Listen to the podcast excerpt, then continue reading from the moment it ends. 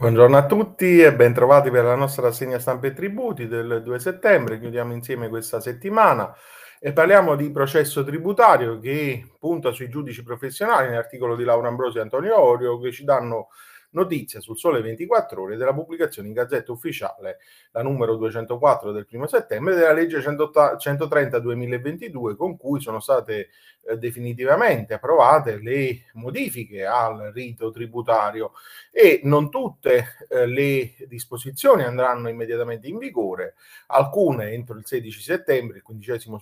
giorno successivo alla pubblicazione in Gazzetta Ufficiale, altre invece hanno scadenza differita e entreranno in vigore dal primo gennaio dell'anno prossimo. Parliamo poi di eh, funzionari, allerta alla mediazione nell'articolo di Sergio Trovato che prende spunto dalla nuova riforma della giustizia tributaria e dice che il rigetto dell'istanza di reclamo e della proposta di mediazione tributaria senza un giustificato motivo possono comportare la condanna alle spese delle entrate e la, la conseguente responsabilità amministrativa del funzionario qualunque venga dichiarata la soccombenza in giudizio. È quello che prevede l'articolo 17 bis della normativa processuale tributaria in seguito alle modifiche apportate alla norma eh, della riforma approvata dalle Camere il 9 agosto scorso che punta a incentivare incentivare sempre di più ricorso agli strumenti deflattivi del consenzioso. Naturalmente su Italia Oggi l'articolo eh, che poi ehm,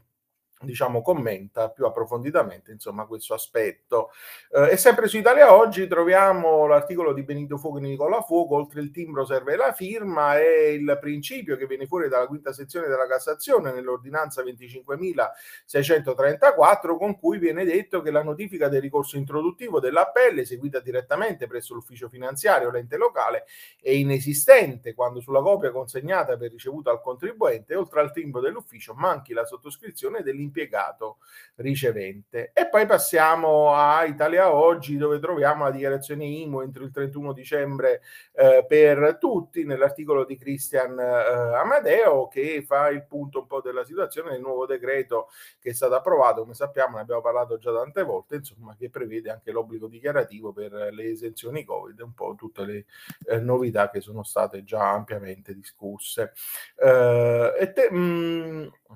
L'articolo di Paolo Cavallero su Italia Oggi sempre ci dice che tenuto al pagamento dell'imposta sugli immobili è solo il proprietario del bene compromesso. In vendita, secondo il principio ribadito dalla sesta sezione eh, della Cassazione con l'ordinanza 24.972 del 19 agosto del 2022, secondo cui il soggetto passivo del, dell'IMU è soltanto il proprietario e quindi unicamente il proprietario deve ritenersi soggetto passivo dell'imposta ancorché ci sia una promessa di acquisto sulla base di un contratto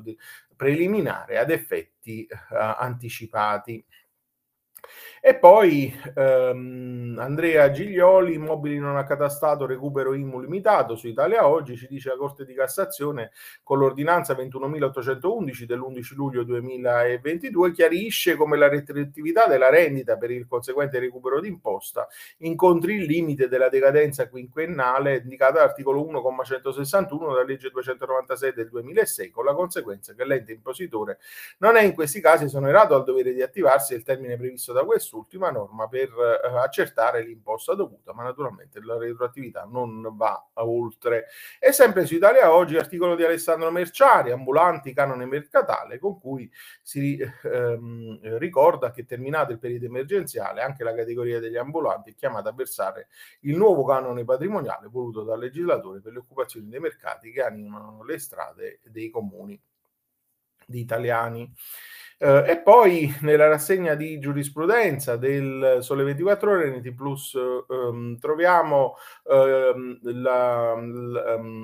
la, il commento sull'imposta di soggiorno di giurisdizione contabile alla ehm, sezione giurisdizionale della Toscana, sentenza 248 del 2022, con cui la qualificazione della struttura alberghiera come responsabile d'imposta non determina di per sé il venir meno della giurisdizione contabile, tra l'altro per le seguenti ragioni, ovvero la mancata coincidenza dell'abolizio criminis penalistica rispetto a quella giuriscontabile, l'attribuzione alla struttura alberghiera della qualificazione responsabile d'imposta, circostanza che comporta l'assoggettamento alla giurisdizione contabile anche per il carattere pubblicistico delle somme di denaro percepite dai soggetti soggetti passivi e in ultimo la permanenza in capo alla struttura alberghiera di una serie di obblighi strumentali e propedeutici alla riscossione dell'imposta di soggiorno che indipendentemente dalla giurisprudenza pregressa ben configurano un rapporto di servizio con l'amministrazione percettrice. E quindi rileva anche l'incostituzionalità della norma a sua volta integrata per il tramite dell'articolo 117,1 della Costituzione dai principi della Convenzione europea dei diritti dell'uomo.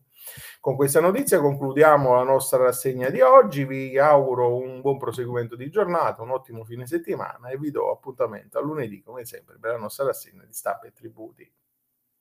Arrivederci.